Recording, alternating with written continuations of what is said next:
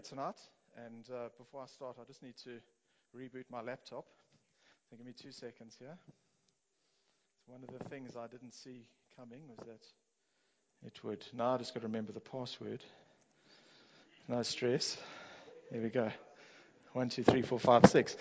Thank you very much. Good evening, everyone. It's great to be here. Um, and Dan is very um, is very keen to often say that he. Um, he, he was the last person to preach before lockdown. Uh, what he often doesn't mention is that there was a guy who followed him that evening on the 15th of March, and it was yours truly. And um, so I think we're about 540 days into our 21 day lockdown. And, um, you know, it's been quite a journey. And it's a great privilege tonight to be here. And thank you very much to Sandy and to the team, to the worship team. Thank you very much for setting it up and for praying for me in particular. And thank you very much for the team behind the desk there. Really appreciate Dylan, Sam, and, uh, and Greg and, and, Dan helping out there. Um, and it's really a great privilege to be here tonight talking about work. Okay, now I'm, I'm, a, I'm, you know, I'm not a professional preacher by any manner of means, and I think uh, Lance reminded me of that this evening. Um, but uh, it's great to be here, and it's great to be talking about work and really how we connect our work with God's work. And I think that's really um, one of the things that we're going to talk about tonight. And we're going to start off just by looking at Genesis 1, 1 to 27, and then we'll look a little bit at a couple of verses from, from uh, chapter 2 as well. And so before we, um, I'm just going to read that first, and then we'll pray, and then we'll get started. So if you can just turn in your Bibles to uh, Genesis 1. And I'm just going to read, uh, I'm going to leave out a couple of verses as we go, just in the interests of time. Um, but I really would like everybody to focus a little bit on, on who's doing the creating. We often, we, we often look at, at what is being created, but let's think about who's creating. So, reading from verse 1 In the beginning, God created the heavens and the earth. The earth was without form and void, and darkness was over the face of the deep. And the Spirit of God was hovering over the face of the waters. And God said, Let there be light and there was light. And God saw that the light was good. And God separated the light from the darkness. God called the light day, and the darkness he called night. And there was evening, and there was morning, the first day. And God made the expanse and separated the waters, this is from verse 7, under the expanse from the waters that was above the expanse. And it was so. And God called the expanse heaven. And there was evening, and there was morning, the second day. And God said, Let the waters under the heavens be gathered together unto one place, and let the dry land appear. And it was so. God called the dry land earth, and the waters that were gathered together he called seas. And God saw that it was good. And God said, Let the earth sprout vegetation, plants yielding seeds, and fruit trees bearing fruit, in which is their seed, each according to its kind on the earth. And it was so. And then from verse 13, it was evening and there was morning the third day. Carrying on to verse 16. And God made the two great lights, the greater light to rule the day, and the lesser light to rule the night, and the stars. And God set them in the, in the expanse of the heavens to give light to the earth, to rule over the day and over the night, and to separate the light from the darkness. And God saw that it was good. And there was evening, and there was morning, the fourth day. Verse 21 So God created the great sea creatures and every living creature that moves, with, with which the waters swarm, according to their kinds, and every winged bird according to its kind. And God saw it was good. And there was evening, and there was morning the fifth day. Verse 25 And God made the beasts of the earth according to their kinds, and the livestock according to their kinds, and everything that creeps on the earth according to its kind. And God saw it was good. Then God said, Let us make man in our image, in our likeness, and let them have dominion over the fish of the sea, and over the birds of the heavens, and over the livestock, and over all the earth, and over every creeping thing that creeps on the earth. So God created man in his own image. In the image of God, he created him. Male and female, he created them. And then carrying on in Genesis 2 from verse 1 Thus the heavens and the earth were finished and all the host of them. And on the seventh day, God finished his work that he had done, and he rested on the seventh day from, from all his work that he had done. So God blessed the seventh day and made it holy, because on it God rested from all his work that he had done in creation. And then in verse 15, um, the Lord God took the man and put him in the Garden of Eden to work it and to keep it. Let us pray. Lord, we worship you as the great creator, the creator of the, of the seas, of the sky, the stars, the animals, the plants, and ourselves. And Lord, we thank you for creating this beautiful planet for us to live on. We thank you, as, as the worship team sang, that you are our Creator King. We thank you that we are here to help you and to work with you on this planet. And Lord, we confess that many times we view the work that we do purely from our own perspective. But Lord, we pray tonight that you may open our hearts and minds to your truth. And Lord, I pray that you would speak through your servant tonight to bring a, a, perhaps a different perspective on work as we seek to glorify you. We ask this in your precious name. Amen. And so tonight we're talking about work, and um, work is really defined as any activity uh, that any mental or physical effort done in order p- to achieve a purpose or a result. And um, so, really, when you think about that, it's not about payment, right? You know, we all get to work in some way, even if we're not even employed yet. Even the students here tonight that aren't earning, they'll be saying they're earning nothing, but they're probably earning a little bit. They're earning a, a rent and they're earning a bit of accommodation probably some food if the parents are feeling generous. But everyone's working and contributing in some way. And so we kind of need to decouple work from payment. Now, money enables us to work. It's one way of, of us benefiting from work, but it's not the only way. And so I've got a few, few things that I'm going to put on the screen now, and really just to think about different ways in which we believe that we can glorify or to serve God at work. What I'd like you to do is to have a look at these things and see which of these do you think is the main way that you glorify God at work? Is it to be to further social justice in the world? Is it to be personally honest and, evangel- and evangelize colleagues? Is it to do skillful, excellent work and or to create beauty? Is it to work from a Christian motivation to glorify God by engaging and influencing culture? Is it to work with a grateful, joyful, gospel changed heart? Is it to do what gives you the greatest joy and passion? Is it to make lots of money so that you can give generously to missions, etc.? So I'm going to do a quick survey now. I'll pick one of those. There are no wrong answers. Who says number, number one? Number two? Number three? Okay, raise them nice and high so we can see them. Number four? Okay, some hesitation. Number five? Late one over there. Great. Number six? Number seven? Good. So, what you can see as we did that exercise, we all have a slightly different view of what work is about. And we have a slightly different view. Um, and maybe it's a combination of these things. Maybe it depends on the context that we find ourselves working. And so, really, what we're going to do today is I'm going to begin the first of a, of a series of, of discussions around work. This is based on a book by Timothy Keller called Every Good Endeavor Connecting Your Work to God's Work. And so, I've shamelessly copied with pride and pasted with dignity. And I fully acknowledge him uh, in the work and, and, the book that he put together in terms of, of talking about this tonight. And really tonight we're talking about one key question is why do we want to work?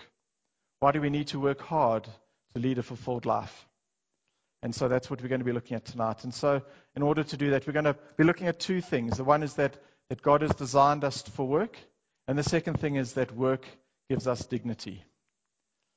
And so let's look at the first part of it. The first part of it is that God has designed us to work. And if we remember that verse we read a little bit earlier, uh, Genesis 2, verse 15, the Lord God took the man and put him in the Garden of Eden to chill in it and to relax. Right? No. he put us, he put man in the Garden of Eden to work it and to keep it. Okay, and so right at the very beginning, we see God as the original worker. In the beginning, there was work. There was the, the, the Lord divinely creating the, the earth and the heavens, as we read just now. And so God's creation itself is described as an act of work. He's working from the very beginning. And we end up working together with Him in paradise. The second thing we see from Genesis 1, as, as we read that just now, you would have seen that, that God delighted to create. I don't know if anybody's ever spent a Saturday morning working in the garden and you rest at lunchtime and you look back over that pristine lawn that you've just mown. See Dan nodding at the back there.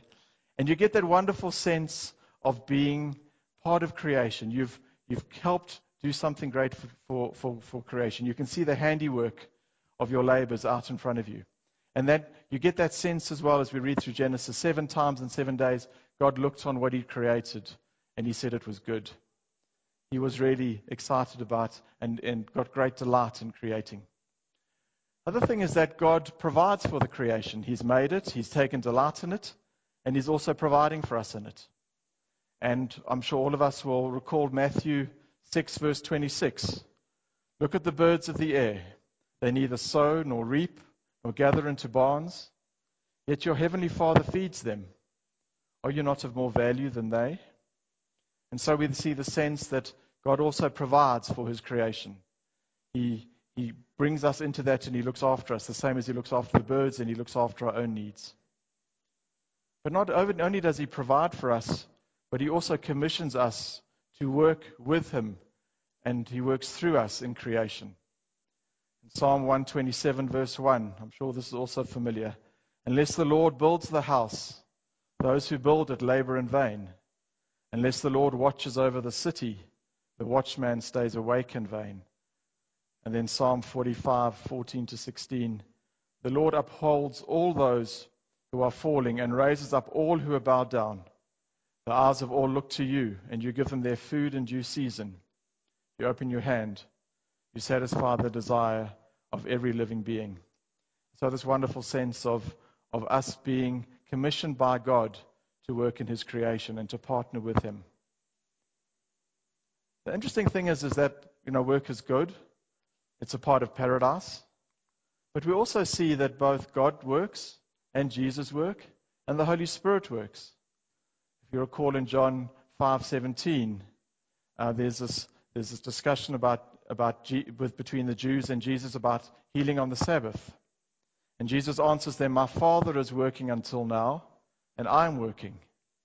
And then in John 14:26, but the helper, the Holy Spirit, whom the Father will send in my name, he will teach you all things and bring to your remembrance all that I said to you. So there you have the sense of God working, Jesus working, and the Holy Spirit also working. He's working by teaching, and he's working by helping us remember the things that have been said. And so, really, if you think about it, if if God is working, if Jesus is working, the Holy Spirit is working, who are we to not work? How can we not be working as well? The other thing is that, that we build relationships through work. And one of the wonderful passages is really this wonderful image of, of God sitting with Adam, naming the animals in Genesis 2 19 to 20. Now, out of the ground, the Lord God had formed every beast of the field and every bird of the heavens, and brought them to the man to see what he would call them. And whatever the man called every living creature, that was his name. The man gave names to all livestock, and to the birds of the heavens, and to every beast of the field. And so there's really this picture of, of Adam almost sitting on God's knee, um, the same way that some of us learned the names of those animals. This was Adam naming the animals. And you wonder what he named them. I mean, did he really come up with giraffe straight off the bat, or did he call it the long legged horse or something? Was there a discussion about these names? But either way, there was a relationship as they worked together to name the animals. And then finally, we are also commanded to work as one of the Ten Commandments. In Exodus 20, verse 9 to 10, six days shall you labor and do all your work, but the seventh day is a Sabbath to the Lord your God. On it you shall not do any work, you or your son or your daughter, your male servant or your female servant or your livestock or the traveler who's within your gates. And so we get the sense that, that we really are um, encouraged um, and we're commanded to work And then there's a promise that comes with that. When we work, there's a blessing of peace and righteousness that we find in Isaiah 48, 17 and 18. Thus says the Lord your Redeemer, the Holy One of Israel I am the Lord your God who teaches you to profit, who leads you in the way you should go. Oh, that you'd paid attention to my commandments. Then your peace would have been like a river, and your righteousness like the waves of the sea. And so there's this commandment to work, followed by a blessing and a sense of righteousness. And it's interesting that we're called to work for six days a week. And a lot of us have jobs that are that involve 40 hours a week, maybe five days a week. And, and I guess, you know, the question is really, as we look around ourselves in, in a time of urgent physical and spiritual need, is there any work that we should be doing on that sixth day to address that? Are we called to spend the sixth day in a ministry? Um, volunteering, working without pay. And, you know, there are many ways to get involved, particularly at Waterkloof Baptist. Um, there's, there's things that have been done around the operations of the church, and I just you know, want to call out the many people who've, who are working behind the desk there tonight. You know, and that's really a wonderful example of people volunteering and giving up and working for the Lord. The thing is that work has its limits as well, though. That we note that God rested on the seventh day. And it's really important not only to rest, but also to think about what we do while we rest and, and in particular how we worship. Pastor Paul, you gave a great example a couple of weeks ago about Marlene honoring the Lord by not doing her studies on the Sabbath and how that panned out in the following week and how there was a blessing that followed that. And so, really important for us to be finding time to rest, particularly if we find ourselves saying that we hate work, we hate what we're doing, and we or alternatively, that we find ourselves consumed by work. We often meet people who say, Life is hectic, particularly during the lockdown. I've just overworked and I've been overburdened. And that's really a challenge for ourselves when we feel that, to be saying to ourselves, we need to rest and we need to spend some time with the Lord. And so there are the five points on the screen, how we designed to work, those five points. And just, you know, just to try and wrap it up in terms of, of, of the fact that it's really important for us to get to grips with the fact that we are designed to work. We're not actually designed to chill and to relax, unfortunately. The second point is that there's dignity in work. And this is incredibly important. And we get lots of lies around work. There's lots of lies that say that, um, that work is merely a demeaning necessity. It's something that we have to do. And the Greeks actually saw work as a curse. And the Greek gods in particular, they didn't work. The Greek mythology, as I understand it, probably imperfectly, was that the gods came down and they settled on earth or around close to earth, and they expected to be served. And how different is that to the Lord that we serve, one of servant leadership and a, and a, and a creator king? So they, there was that whole idea by the Greeks that actually Aristotle said that unemployment is a primary qualification for a worthwhile life. I mean, how can that be? I mean, tell that to the 34% of our country. That just doesn't make sense, does it? So, really, we have to work. Plato said, ignore the body. He saw the work as a barrier to the highest kind of life. And he believed that work that involved the mind was much better than the work that involved the body. The slaves were to do the work, the elite did the art, philosophy, and politics. How different is that to the, to the God that we've just thought about as we read through Genesis 1? The other lie that persists today is that work is a necessary evil. That the only good work is that which, which enables us to feed families and to pay others, and that it must come with a form of payment. We've touched on this earlier. And so there's this idea that low paying work is below our dignity. We're too good for low paid jobs. We're too good for any work that doesn't involve any pay at all.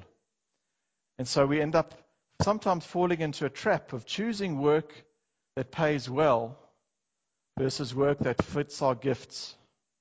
Okay, and that's one of the big things, you know, I want to talk a little bit to the, the young folk here that are are studying and about to start work, there's that tension that you're going to wrestle with. That high paid job in a company that you know is filled with sharks, okay, or that other job that's going to serve the Lord.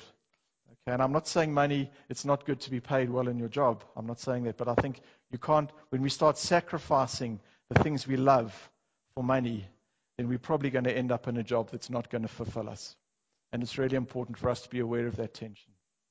Other thing that's really important is an idea that sometimes that, that service work is better than physical work. Sorry, I said that completely wrong, didn't I? This idea that knowledge work is better than service work. I think that makes more sense. Okay. And you know, we renovated a bathroom recently. And what I realized, it's very easy to take a piece of paper and you put a circle around the bath and you write on there, remove bath, and you draw an arrow showing the bath on the grass outside. And then I listened to the four people getting the bath out of the bathroom, okay? And there was shouting, and there was sweat, and there was, probably was even swearing as they maneuvered that bath into the, into, uh, through the window and into the garden outside. And that, for me, was suddenly a really potent, you know, description that, that work, knowledge work and service work have got to go together. You can't have one without the other. Theory without practical application is meaningless. And so we really need to think about, about, about how we approach the work there as well. We also need to think about this idea of, of, of choosing to be unemployed rather than doing work that we think is, is beneath us and showing disdain for those service jobs. And there's a challenge in that. There's a challenge, and I, and I know it's, it's, it's maybe personal for some people here tonight, people that are trying to find a job. But I want to encourage you don't, don't focus just on the jobs. Look around you, see what else can be done and what work can be done for the Lord while you're waiting for that job. Sometimes the Lord asks us to wait actively rather than just passively. And so, really, the challenge is is there any work that we might have declined do because it doesn't pay well enough or because the money wasn't good enough? And maybe this is where the rubber hits the road, you know, in terms of we talk a lot in, in, in Christianese about, about pride and humility and how we, we need to try and, and avoid being proud and to be humble. But really, in this area of work, that's often where it really hits the road. Are we too proud to do certain work? Or are we happy to do anything that, that forwards God's creation? So, what I want to say then instead is work is a mark of dignity. And if we can just, yeah, it's great. Thank you, Sam. Um, that, that we've been created in God's image as a worker. In Genesis 1 26 and 28, we've been given a job to do to rule the earth with, with sorry, to rule the earth with responsibility and righteousness, to bring order out of chaos, to build civilization, and to further God's creation. And all of us are royal rulers in that regard as we, as we build up God's creation and we support it with the work that we do. And so all kinds of work are important, particularly the service work and the work that involves getting hands dirty. And that's, that's evidenced in what we read tonight by the manual labor of creating the world which was initially formless and empty. But also think of God as a gardener. He planted a garden in Eden in Genesis 2, verse 8. The Lord God planted a garden in Eden in the east, and there he put the man whom he had formed. Think of Jesus as a carpenter. In Matthew, Mark 6, verse 3. Is this not the carpenter, the son of Mary, and the brother of James and Jos- and Joseph and Judas and Simeon? Think of Paul. Paul was a tent maker. Acts 18, 2 to 3. And he went to see them, and because of and because he was of the same trade, he stayed with them and worked, for they were tent makers by trade. Let us also reflect on people that are cheerfully and faithfully working in jobs that, that probably don't pay very much. One of the people that, that really amazes me are the two people actually. One is, is Cliffy the car guard. There's a man who's who's cheerful every single Sunday. Every single Sunday. There's Isaac, who's been here for 30 or 40 years, faithfully looking after the church as a caretaker. There are the managers and the volunteers at Hidden Treasure working so that people can have access to goods at good prices and that the proceeds can go to Glenhaven and Bethesda. We think of the petrol attendants, the security guards. And the question really is do we, are, are we, do we count ourselves among those people that are working cheerfully? Or do we count ourselves amongst the people that are feeling grim? In terms of dignity, though, I think the important point is that the physical world really matters. It's not only about the spiritual domain. The planet that we're called to care for is good. It is a forerunner of the new heaven and the new earth. And this world will be purified and restored and enhanced at the renewal of all things. We see this in Matthew 19, 28. Jesus said to them, Truly I say to you, in the new world, when the Son of Man will sit on his glorious throne, you who have followed me will also sit on twelve thrones, judging the twelve tribes of Israel. And so this leads us to the thought that, that secular work has no less dignity and ability than the sacred work of ministry. And don't get me wrong here. You know, I mean, Pastor Paul and Pastor Dan would love to see people move into full time ministry. And I think we'd all would love to see that. But some of us aren't called to do that. And that doesn't mean that our work is inferior. God, through the Holy Spirit, He waters the garden. In Psalm 65, 9 to 10, you visit the earth and water it. You greatly enrich it. The river of God is full of water. You provide their grain, for, you, for so you have prepared it.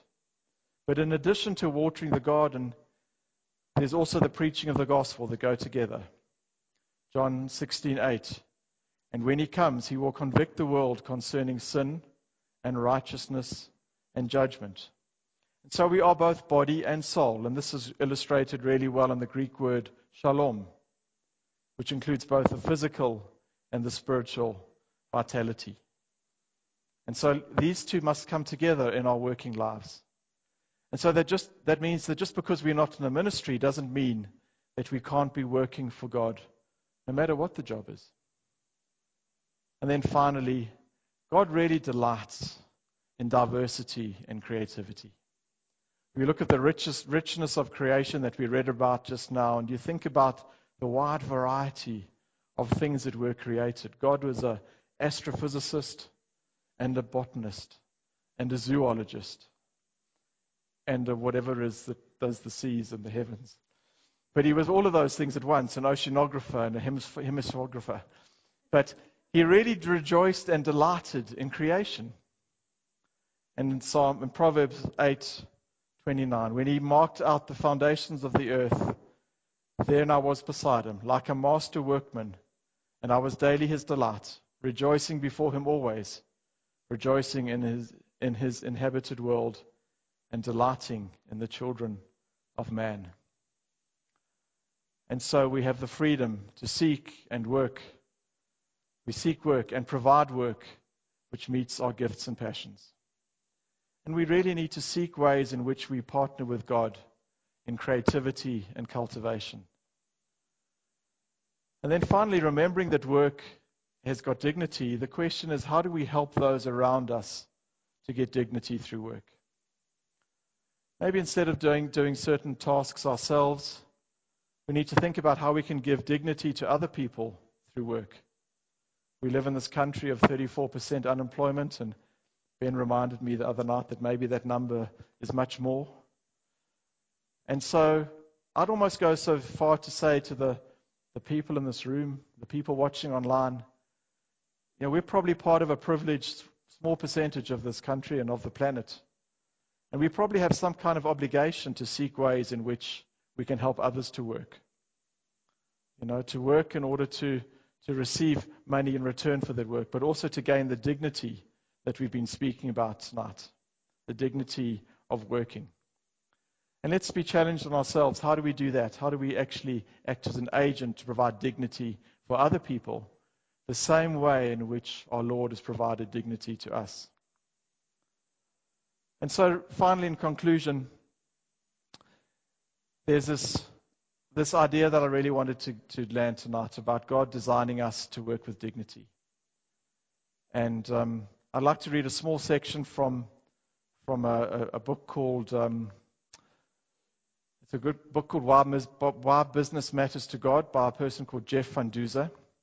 And it said, Food that nourishes, roofs that hold out the rain, shade that protects from the heat of the sun, the satisfaction of material needs and desires of men and women.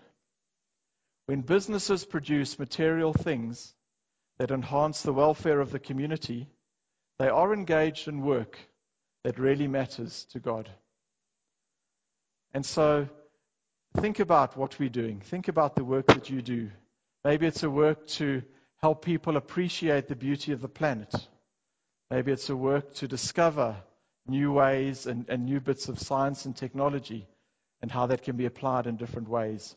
Maybe it's to meet the physical needs of people. Maybe it's to help people learn and to become educated. Maybe it's to build dams that are going to hold water. Maybe it's to further electricity across the continent. Whatever you're doing, think about, think of, maybe it's music. Maybe it's the act of music just bringing pleasure to people and making people appreciate the music that God has brought us. Think about the work that you do and think about how you can really, really help God provide for this wonderful planet that's been created. How do we change the way? How do we, how do we build the kingdom through our work? How do we need to maybe change the way in which we view work and how we view rest? How do we change the way in which we view work and see it through God's eyes instead of just a means to another dollar? And then finally, how do we help other people to work and get dignity? Let us pray. Lord, I want to thank you, Lord, for the blessing of your creation. I want to thank you, Lord, for the way in which you've designed us and the immense privilege we have, Lord, of working with you in creation.